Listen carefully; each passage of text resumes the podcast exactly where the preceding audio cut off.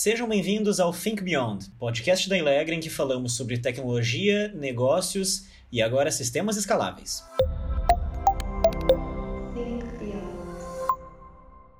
Nessa semana, nós vamos falar sobre como algumas empresas estão liderando melhor do que outras nesse cenário que empurrou todo mundo para o mundo digital. É muito provável que tenha alguém próximo de vocês que tenha conta, por exemplo, no Banco do Brasil, um dos maiores bancos do país, e eu cito aqui também Banrisul, que é um banco regional do Rio Grande do Sul, como exemplo. Nesses dois bancos, é, existem algumas ações que tu não consegue fazer pelo aplicativo sem ir até a agência para habilitar o teu celular, por exemplo. E agora, justamente no momento em que nós estamos vivendo o distanciamento social, os idosos, que são justamente o grupo de risco, eles foram empurrados para os aplicativos. Eles não têm o celular deles habilitado ainda, e justamente o grupo de risco foi forçado a sair nas ruas e encarar uma agência bancária para, sei lá, para poder continuar usando o seu dinheiro. E agora eu pergunto, por que, que nós não podemos fazer tudo isso online, né? Já existem, existem vários bancos digitais que fazem isso há anos. Esses bancos foram pegos num timing aí de surpresa. Em mais um exemplo, eu li uma matéria ainda na semana passada falando que autoridades dos estados de Nova Jersey, Connecticut e Kansas, eles foram a público informar que os sistemas de pagamento do seguro-desemprego deles escritos há mais de 40 anos em COBOL, uma linguagem super antiga. Eles estão sobrecarregados com a alta demanda e precisam de ajuda para consertar esse problema. Então já teve até algumas empresas que lançaram cursos de graça online tentando ajudar nessa situação. Bom, os sistemas, aplicações, aplicativos, cloud, dados e arquitetura desses exemplos acima, eles não estavam exatamente preparados. E é exatamente o porquê nós estamos vivendo isso que será o assunto dessa semana. Vamos conhecer os nossos convidados que vão trazer conhecimento sobre esse assunto? Olá pessoal, sou Juliano Ribeiro, sou arquiteto de software aqui na Elegra e tenho trabalhado bastante para deixar todos os nossos clientes nas nuvens.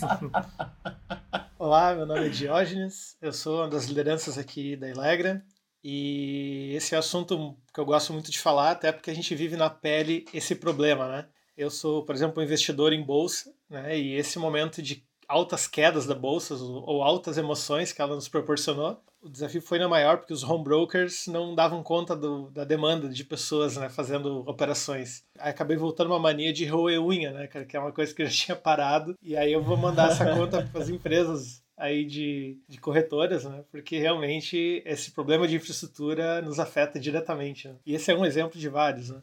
Cara, adorei o cliente nas nuvens.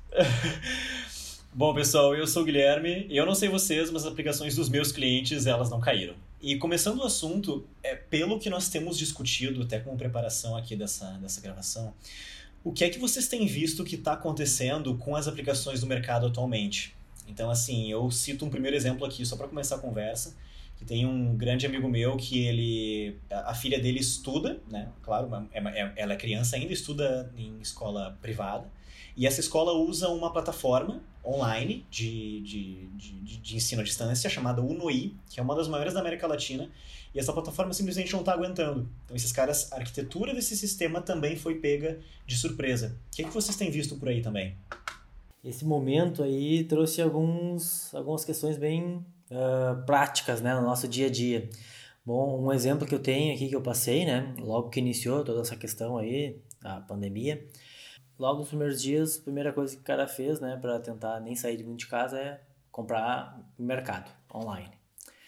Uh, aqui em Portugal, onde eu vivo, mercado online uh, não é uma coisa muito comum, não é uma coisa assim que as pessoas até uma preferência, vamos dizer assim, aqui da região, do, das pessoas. Então, não, é nunca foi uma coisa assim uh, muito evoluída no sentido de, ah, tem um monte de gente usando, então tem boas plataformas. Então, aqui teve uma rede, uh, que foi a que eu fiz o, a minha compra, e a primeiro, o primeiro acesso, fila. Inventaram uma fila virtual, fiquei 12 horas numa Nossa. fila.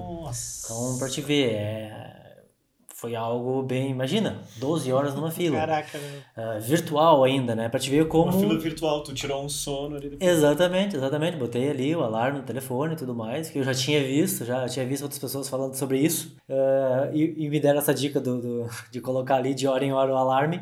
E foi o que eu fiz, cara. Nossa. E pra te ver, algo inesperado para eles, que tiveram que colocar uma fila virtual para ver se a infraestrutura ia dar uh, vazão. Olha, cara, levou dias e dias e dias para que não tivesse mais fila. Mas daí, claro, aí caiu, em outros problemas, que daí é a questão física mesmo, né? Muitos acessos, muitas compras, depois para entregar, é... hoje o problema está na entrega. Mas, né, para te ver, uma, uma questão tanto arquitetural quanto de, de consumo local, né? Como, como funciona aqui uh, o povo aqui. Mas, cara, eu tenho três exemplos, assim, que eu, estava refletindo aqui na pergunta, né? Pensando na, na, no impacto global como um todo, né? O primeiro deles que eu trago é o próprio exemplo da Netflix, YouTube, né? Que tiveram, da próprio Globo.com, que também que tiveram que reformular sua estrutura de banda, de, de qualidade do vídeo, né? Para não impactar, ou pensar numa forma de não impactar a internet de uma forma geral, né? O tráfego poderia impactar no momento que todo mundo está em casa também, home office, e precisando cada vez mais de internet, né? Então isso mostra um pouquinho assim da dimensão que se chegou, né? O, esse trabalho de, de planejamento ou de crise, né? Em relação à demanda de, uh, dos usuários, né? E um outro exemplo que me é muito forte assim é o próprio Zoom, né? Videoconferência, isso eu li no Baguette, se não me engano, onde lá eles fizeram uma reportagem lá sobre sobre o Zoom. E, e aí o número que eles trouxeram é que ele tinha 10 milhões de usuários né, antes da crise, antes desse período de, de restrição aí social, né, para um número de 300 milhões de usuários, ou seja, de 10 milhões para 300. Isso é 30 vezes mais usuários. Né? Imagina num curto período de tempo. Né? E o número que me chamou muito, muita atenção é, é que o Zoom. Desculpa te interromper, né? Mas parabéns para esses caras, né? Uma boa arquitetura. Porque, olha, escalar 30 vezes. E é um exemplo positivo, né? Por ter conseguido fazer isso e, e, ter, por mais que eles tiveram alguns outros problemas de ordem de, de segurança e tudo mais, mas é um exemplo realmente positivo, né? E olha a capacidade que eles estão trafegando hoje.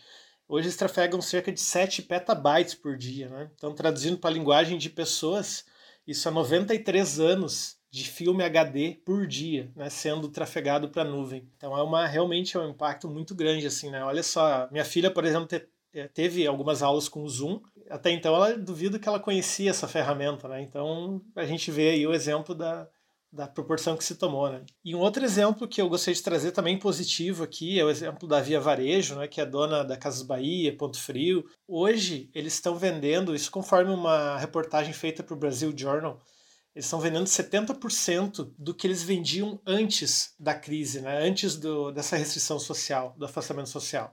Ou seja, com 80% das lojas fechadas, eles estão vendendo 70% do que eles vendiam antes. E, e, muito isso por conta do, do comércio online, né? Então eu sei que eles tiveram estratégias de vendedores para fazer também uh, abordagem via WhatsApp ou via outros canais que eles já tinham ou que foi criado, né? Mas a, a estratégia de venda online ela subiu de 30 para 65% das vendas. E isso mostra também uma forma positiva, né, de como eles conseguiram se reposicionar rápido. E aí acho que vem essa questão que a gente vai comentar aqui sobre sistemas que consigam ter uma boa arquitetura para escalar isso e dar conta justamente quando a empresa precisa disso. Né? Ah, poxa, mais um exemplo muito bom, né? Eu, eu e o Juliano trouxemos exemplos bem catastróficos, é legal que tu trouxe alguns exemplos positivos para mostrar que nem tudo tá errado por aí. Tem salvação, tem gente pensando é... nisso. Equilibrar, né? E, e assim, ó, ainda com esses exemplos, tipo, que nós falamos agora, uh, pelo que eu tenho visto, basicamente, é, isso assim, tá muito ligado com, por exemplo, nós já falamos de problemas lá no fim, mas isso, é, nós estamos vendo o resultado disso agora, né? E é justamente isso que eu, esse, antes que eu queria abordar com vocês, porque a gente está indo lá a consequência. O que, que a gente tem que fazer antes, né? O que, que não foi feito antes para chegar nesse, nesse, nesse ponto que chegou. Juliano, tu que é um arquiteto da Elegra há muitos anos, tem muita experiência sobre isso, já se envolveu em projetos enormes nossos aqui, super estratégicos. Um, por que que nós temos visto... Vamos começar com lentidão, sei lá, lentidão nos sistemas. Por que, que o sistema fica lento? Por que, que fica cai? Aliás, por que, que o sistema cai? O que, que acontece com esses sistemas? É isso aí, Guilherme. O que, que, que, que causa a lentidão? Né? A lentidão no sistema, uh, de forma bem simples e direta, é realmente a falta de estrutura, muitas vezes de infraestrutura, pelo menos no primeiro momento, em suportar toda a, a demanda que nasceu ali, possivelmente num período, num dia, numa hora. Uh, e aqui nós temos, vamos dizer assim, dois passos, né? todos com um único fundamento, a arquitetura.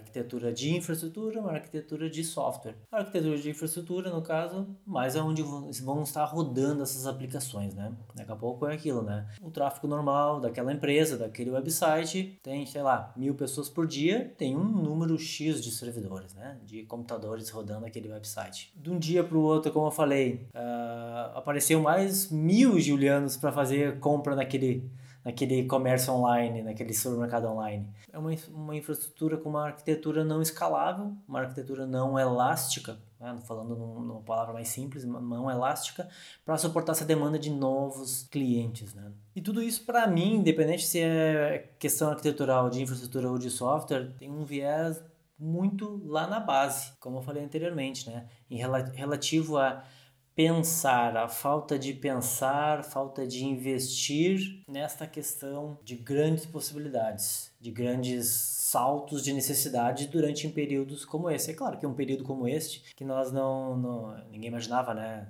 de uma semana para outra ter que ter todas essas questões, mas faltou um pouco de planejamento das empresas de pensar a longo prazo, sabe? Em termos de pensar numa arquitetura que ela fosse autogerenciada, pensar numa arquitetura que ela em que tu distribui a tua carga, tu, tu distribui o trabalho do teu website em, em partes menores, para que tu possa ter várias partes menores trabalhando e distribuindo né, a, a, o trabalho na tua infraestrutura, distribuir toda essa tua carga em novos servidores, muitos casos até como eu falei anteriormente, né, na nuvem, pensar uhum. em sites, pensar em e-commerce, que tu não precise depender da tua infraestrutura, e sim depender de uma, uma infraestrutura na nuvem, que vai te trazer N possibilidades de crescer e também pensar na questão comercial, né, Guilherme? Uh, porque só essa questão de arquitetura por si só, né, a gente fica pensando, ah, é uma coisa lá do pessoal de TI. Mas não, vai muito de encontro com o business muito de encontro com o negócio. Porque como, como foi ali que eu falei sobre o meu caso. Eu não, não comprei mais naquele, naquele website, daquele supermercado online. Porque eu não queria ficar de novo na fila. Perderam o faturamento. Exatamente. Então, e possivelmente não foi só eu, né? E como eu falei, não são muitas opções. É, e olha que legal esse exemplo que o Diógenes trouxe, né? Da Via Varejo, né? Poxa, esse momento em que as lojas estão quase todas fechadas, eles mesmo assim conseguiram manter um faturamento, sei lá, quase 70% só através do online olha, poderiam ter tomado um tombo muito maior se não estivessem preparados, né? Muito legal isso. É, para te ver como realmente eles, eles uh, pode ser que eles não estavam usando neste momento, né? Como o Jorge falou, 30% do faturamento e-commerce na época, antes da crise, antes da pandemia e tal. Mas para te ver como eles pensaram a longo prazo e já estão usando agora possivelmente uma infraestrutura ou uma estrutura, uma arquitetura de software que deu vazão a todo esse novo cliente. Né?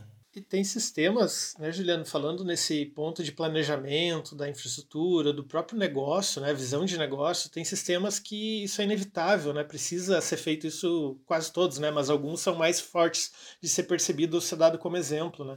Se você pegar exemplos de nessa questão de elasticidade ou de escala, né, como você falou, tem sistemas de venda de ticket de cinema ou de jogos ou de shows, né, que se não pensar dessa forma, acabou, né? Porque assim, o sistema vive de picos, né? E aí tu vai provisionar uma, quantidade de recursos muito alta para manter isso por muito tempo, é muito caro, não vale a pena. Então tem que acompanhar a demanda de negócio, né? Subiu, escala, acompanha e depois retoma para níveis mínimos ou o que precisa, né? Nesse ponto aí, eu me lembro muito, muito alguns muitos anos atrás, vamos dizer assim, uma vez eu fiquei tipo um dia inteiro esperando num site para comprar um ingresso pro show do Roberto Carlos para minha mãe. Tá, para mim ficou aquilo, né? Pô, Roberto Carlos, tá, mas é, ela gosta, vai, vai valer a pena.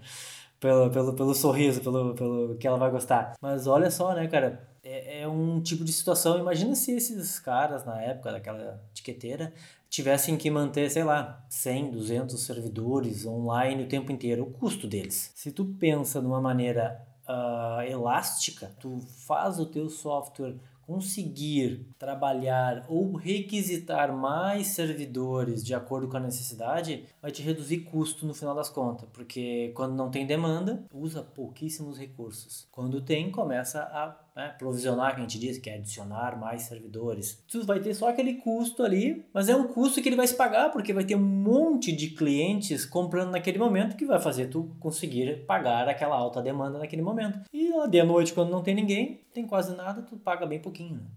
esse é um conceito muito legal que a nuvem nos dá, né? Então, a diferença entre escala vertical, em que tu simplesmente para colocar uma aplicação tu vai melhorar, o, aumentar o poder de processamento de uma máquina, só que isso tem limite. São máquinas grandes, mas tem limite, tem aplicações que simplesmente não suportam. E tu trocar isso pela escala horizontal, né? Então, em vez de escalar em uma máquina muito grande, escala em muitas maquininhas micro. Isso vai trazer uma economia de dinheiro bem interessante.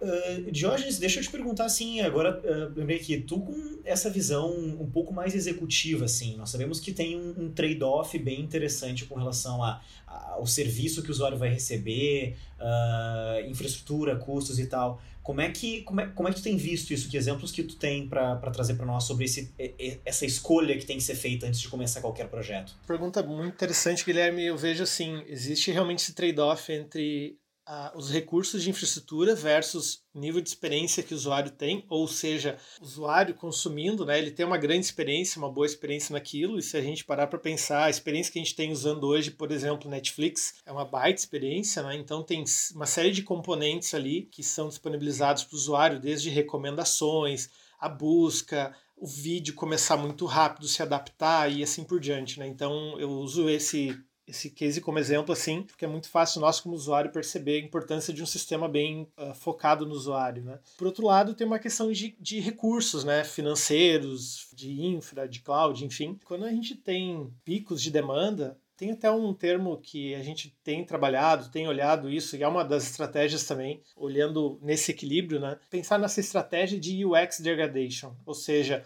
degradar no, no, sentido talvez não negativo, né, a experiência do usuário, mas ou seja, penalizar de certa forma essa experiência em prol de manter um sistema funcionando, né? Ou seja, vou dar um exemplo bem simples do Netflix também, né? Pode pensar em sistemas, assim como o Netflix implementa isso, por exemplo, tem lá a seção de filmes recomendados para o Juliano e aquele dia, por exemplo, um excesso de demanda ou algum problema que deu, eles podem suspender aquele efeito de recomendação e colocar filmes mais fixos ou os mais acessados, coisas que demandam bem menos recursos de processamento. Né? Hoje, isso certamente tem inteligência artificial rodando por trás ali, então muita coisa envolvida, tecnologia envolvida.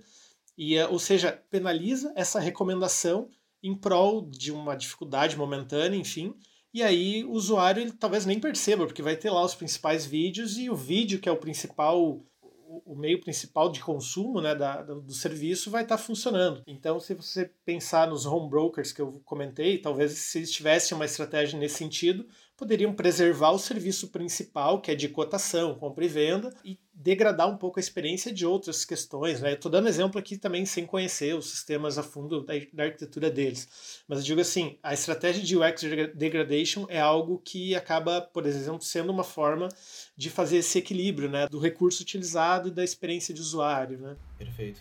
É, esse, é um, esse é um exemplo muito legal, George. A, a palavra, ela, a, ela pode assustar, né? Degradação e tal. Mas é uma, uma técnica super, super madura que basicamente então tu vai permitir para algum administrador ligar e desligar uma chave, né? Digamos assim, ah, o bicho está pegando aqui, a aplicação não está saudável, está meio cambaleando, não vamos deixar ela cair. Vamos desligar algumas coisinhas que consomem muito para que o importante fique de pé. Basicamente isso. E claro que isso passa por um planejamento, como o Juliano comentou antes, né? E nesse momento de tecnologia, de, de picos, de necessidade que o pessoal está tendo, Muitas empresas tomam ações emergenciais para resolver problemas momentâneos e rápidos e acabam, em muitos casos, gerando um legado que vai ficar, talvez com um custo alto lá pela frente, com esse passivo, para ser resolvido, ser trocado, ser sabe, dado rollback ou ser atualizado isso de outra forma. Então, uh, nesses momentos, por isso que eu digo assim, a importância desse planejamento que o Juliano comentou antes, né, para justamente ter esse equilíbrio, ter o melhor uso do que, do que se tem à disposição e no calor da hora não ter a necessidade de tomar essas decisões mais emergenciais e ter esse passivo depois. Né? E claro, né, como, como eu falei anteriormente, isso é algo que tem que ser pensado lá na base, né, porque a arquitetura vai ter que prover essas possibilidades. Mas se tu não pensar lá embaixo, lá no início, ou se tu não fizer algo bastante, uma arquitetura bastante modularizada, pensando em possíveis novas features ligar, desligar e tudo mais, fica difícil de ter essas questões aí, né? Então, como tu falou antes, né? Como a gente vê isso no Netflix, não é de graça, né? Em termos de nasceu assim o Netflix, não. Como o foco deles é o usuário e é, é, é fazer o usuário estar na plataforma, quanto eles investem e analisam, né? o dia a dia dos usuários ou o que, que os usuários fazem para poder atualizar a sua arquitetura para poder é, entregar mais funcionalidade para o negócio, né? É, e tem assim, faço mais uma pergunta assim para Juliano, depois para a gente entrar em alguns cases, depois algumas coisas, algumas ideias que a gente pode dar. Uh, Juliano, a gente falou já sobre aplicações, coisas que estão tendo problemas em pleno 2020. Então, assim, a questão de arquitetura, ela é uma coisa que em alguns casos existem algumas uns pequenos ajustes que a gente consegue fazer e poxa para dar um alívio para aquela aplicação. Então para ela poxa a aplicação tá meio ruim então existe uma certa liberdade para nós fazermos ajustes rápidos e resolver e aliviar um pouco a aplicação e fazê-la voltar a funcionar uh, normalmente. Mas a conversa de, de arquitetura ela não é de curto prazo ela é uma conversa de vamos lá médio ou longo prazo. Ela precisa ser bem pensada então, nós estamos vivendo em pleno 2020 com vários desses exemplos que nós citamos aqui. É, o que, que as empresas podem começar a fazer a partir de agora para começar a se planejar para que no futuro, não vão falar nem de uma nova crise, Deus livre, mas para que no futuro elas, sei lá, comecem a escalar, comecem a vender mais e estejam preparadas para um volume maior? Como é que elas têm que encarar isso desde agora? Bom, cara, essa questão, este momento eu vejo assim, ó, tomara que ele nos ajude a fazer com que as empresas utilizem esse momento para pensar assim, ó, deem valor para o seu cliente, deem valor em fazer uma infraestrutura de arquitetura bem aveludada, vamos dizer assim, bem pensada. Por quê? Porque é baseado nisso que tu vai conseguir pensar no teu longo prazo. Eu te digo assim, é claro que é muito fácil hoje em dia te dizer, não, vamos repensar tudo e vamos fazer tudo. Não, né? Tem um monte de software rodando eu não vou reescrever tudo a partir de agora. Mas com certeza, cara, uh, tem algumas possibilidades baseado no que se tem hoje em dia, que é fazer uma análise realmente da tua aplicação, ver se ela está utilizando, se ela está utilizando bem aquele recurso de hardware que ela tem, se ela não está uh, sobre utilizando o teu hardware. Isso no ambiente on-premise pode ser que seja um pouco mais difícil. On-premise quando é quando tu roda dentro dos servidores da, da tua empresa empresa mesmo. Pode ser que isso seja um pouco mais difícil em termos de, de dados. Tu vai ter alguns dados mais sobre o servidor, CPU, memória, coisas assim. Mas no ambiente em cloud a gente consegue ter um pouco mais de uh, números é observability, que a gente diz, mais de fora, né? Por quê? Porque observability no, no, no, seu contexto geral mesmo, a gente consegue ver informações tanto de fora da aplicação quanto de dentro. Quanto mais de dentro, mais os números são reais, mais os números vão nos dizer quais partes do sistema são mais utilizadas, né? Se tu já tem isso implementado, vai te trazer mais informações sobre como tu pode particionar a tua aplicação, como tu pode botar pedaços dela em outros servidores, vamos dizer assim, ou como tu começa a entender como é que tu pode dividir a tua aplicação, tu começa a pensar também na parte né, nos microserviços, os tão falados microserviços ou serviços, né, dependendo do tamanho deles. Então, tu pode começar a dividir a tua aplicações em serviços que vão fazer trabalhos específicos. Quando eles fazem trabalhos específicos, eu consigo fazer com que eles rodem em servidores menores e aí a gente começa a ter escalabilidade horizontal. Que hoje em dia, claro, tem muitos softwares legados que são um bloco único, né, como a gente diz, monolitos, e não tem como a gente fazer a escalabilidade horizontal e tem que crescer o tamanho da máquina. Fica mais difícil a gente conseguir escalar ou pensar numa, num software que vai te dar mais performance em situações como essa? Fica. Mas tu tem que começar a fazer é, a visualização dos teus números, visualização de quais partes do meu sistema são mais utilizadas e como eu posso repartir ela, como eu posso dividir o trabalho, né?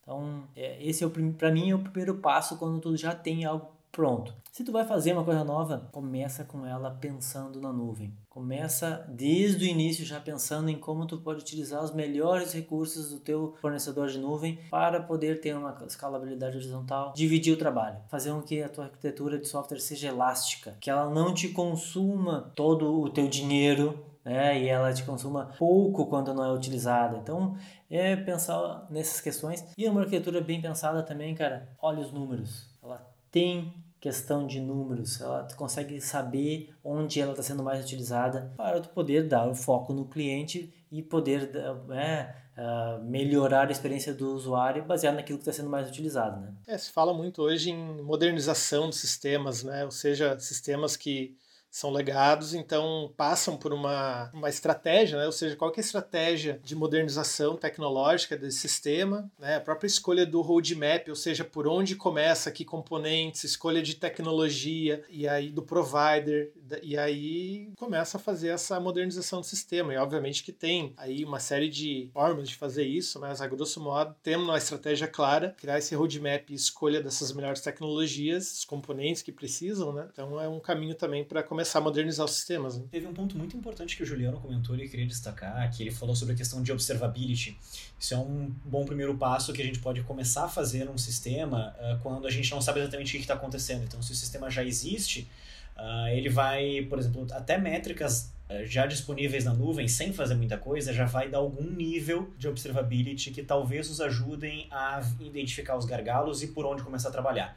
Talvez precise fazer algumas alterações, mas a própria nuvem já, já nos dá essas informações. Se já está na nuvem, com certeza a gente já consegue ter algumas informações, né? Se é um software um pouco mais antigo, né? Como tu falou lá, ah, os caras lá do COBOL e tal, tá, tua observability não vai ser tão boa assim, né? Mas já tu tem que tentar iniciar de alguma maneira, então inserir algum tipo de observability ali para tu poder ter números para poder saber onde, não no caso do COBOL, né? Que daí é outro papo.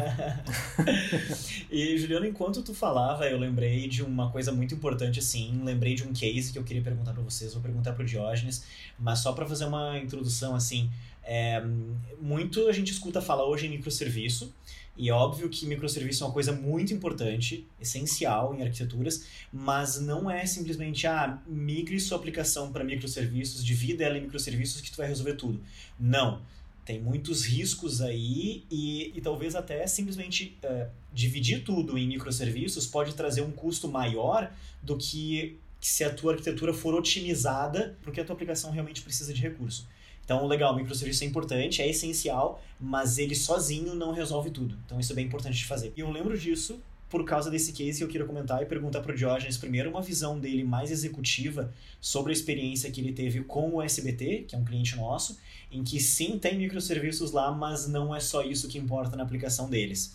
Então, uh, Diógenes, queria que tu passasse um pouco a tua visão de mais executiva do impacto desse projeto, de como foi se envolver, Uh, enfim, o, o, que, o que foi benéfico nesse projeto, aprendizados e o que ficou para a gente compartilhar de experiência. Legal. Bom, o case do SBT é um case público, ele está inclusive nos cases aí da Google, né? Foi uh, desenvolvido usando a plataforma de de GCP, né, do Google Cloud Platform. E basicamente assim, em termos de negócio, o SBT tinha um site antigo, né, e muito relacionamento do SBT ele é pelo meio digital, né, tem a televisão, obviamente, e os canais digitais. E eles tinham um interesse, tinham intenção, né, de como o SBT tem um público de carteirinha, né, uma audiência de carteirinha, então tem muito valor isso, esse relacionamento com esse público. Obviamente que gerar conteúdo, esse relacionamento, né, por meio digital, ele ele é estratégico. Né? Então, o site, quando eu falei em modernização né, de aplicação, passou por ser praticamente reconstruído, sendo uma experiência mobile first, ou seja, olhando, dando prioridade para o público né, pelo celular, uma experiência single page, ou seja, você vai rolando a página e vai o conteúdo aparecendo, essa questão dinâmica toda, tecnológica, e o SBT tinha um problema antes da, da demanda, justamente desse, desse assunto que a gente está falando, né? Então, por exemplo, Silvio Santos ia para um programa e dizia o seguinte, ah, entrem lá para fazer a inscrição de determinado programa ou de determinada promoção. E aí o pessoal entrava no site, o site caía. Então, obviamente, é uma péssima experiência uma dor de cabeça, né? E aí esse site, então, estando em nuvem, usando essa, essas questões de arquitetura que a gente comentou, veio para minimizar isso, né? Ou para resolver isso de vez. Né? Além de ter uma boa experiência quanto usuário final, né, em termos de design, de pesquisa que a gente fez a campo com o usuário, né, para gerar uma melhor experiência. Inclusive, 80% dos usuários, 80 a 90% aprovaram o site da SBT, né, então foi feita uma pesquisa nesse sentido e o pessoal curtiu bastante o site. E a parte tecnológica também ganhou essa tranquilidade de o Silvio né, poder fazer suas promoções lá, a sua chamada para o site né, e legal. o site se manter operacional. Né. Que legal. É, e eu, eu, eu também acompanhei de longe esse projeto, mas sei que os números do SBT eles são muito grandes, né? Então nós temos milhões de pessoas que acessam o site todo dia. Ainda no assunto de diferentes tipos de arquitetura, eu queria basicamente encerrar nossa conversa aqui. Uma das últimas perguntas que eu tenho aqui, pessoal. A última pergunta, na verdade, queria perguntar para o Juliano uma visão um pouquinho mais técnica para que ele pudesse uh, explorar conosco o, o que era exatamente o desafio no SBT. Porque, assim, eu sei que foram, sim, nós quebramos em microserviços, só que o maior desafio do SBT não era processamento, não era os processos em retaguarda que tomavam horas para acontecer, enfim. Não era esse o maior desafio do SBT. O maior desafio do SBT era justamente entregar uh, dados, então imagens, vídeos para as pessoas, para milhões de pessoas todos os dias. Então tinha uma preocupação bem importante com cache aqui. Dá uma explorada para nós, Juliano, por favor, com questão do, do, é, um pouco mais técnica do SBT com relação à arquitetura, que não é só microserviços. Exatamente, Guilherme. Temos microserviços? Temos, mas uma grande parte, a, a, a grande cara, vamos dizer assim, né, do, do, dessa nova arquitetura que foi montada pelo SBT foi justamente embasada em fazer uma entrega de informação de maneira mais rápida possível e que suportasse picos de demanda. Né? Então, toda essa questão de entrega de conteúdo, páginas estáticas, páginas dinâmicas, uh, imagens, vídeos, tudo isso, né, nós montamos uma arquitetura baseada em alguns serviços do cloud provider que faz, né, uh, ter a escalabilidade automática, independente se é um usuário ou se é um milhão de usuários. Então, esse também foi uma preocupação constante e desde a base, né, em como pensar e quais produtos utilizar e pegar as funcionalidades que melhor uh, representassem aquela necessidade do cliente. Né? O cliente realmente no início veio para nós dizendo que tinha problemas de picos de demanda e que a situação naquela época não suportava. Então, esse também foi uma grande questão dentro do, da, da, nova arquitetura. Além de, é claro, não é só a imagem e página que o usuário vê, tem toda a parte de back-end para preencher aquelas informações do website, que também utiliza né, uh, serviços em microserviços com auto-scaling ativado. Então, realmente hoje a gente consegue, como o pessoal diz lá e dizia, né? Agora domingo a gente pode ficar mais tranquilo, porque o Silvio Santos sempre inventa de falar alguma coisa. que legal. A gente não precisa correr lá para ver como é que estão tá os servidores. Por que não? A gente imaginou e criou uma infraestrutura, uma arquitetura do software deles que dá toda a elasticidade que eles precisam, né? Então foi realmente uma, um conjunto de, de, de coisas para entregar essa facilidade para o cliente. Legal. É, eu acho que o time do SBT, poxa, tá de parabéns por ter tido essa visão, então, mais de um ano atrás, ter modernizado sua aplicação, isso é algo essencial para o mundo digital que a gente vive hoje, né? E só para finalizar assim, esse é um comentário bem importante com relação ao tipo de arquitetura escolhida, porque se tivesse, nesse exemplo que o Juliano citou, se tivéssemos ido simplesmente para uma arquitetura baseada em microserviço e toda essa parte de cache não tivesse sido vista, o custo dessa aplicação teria ido nas nuvens, por causa de todo esse tráfego de informações. Então, por causa desse, dessa parte muito importante, o custo da aplicação, enfim, fica muito, muito, muito reduzido comparado a esse outro possível cenário.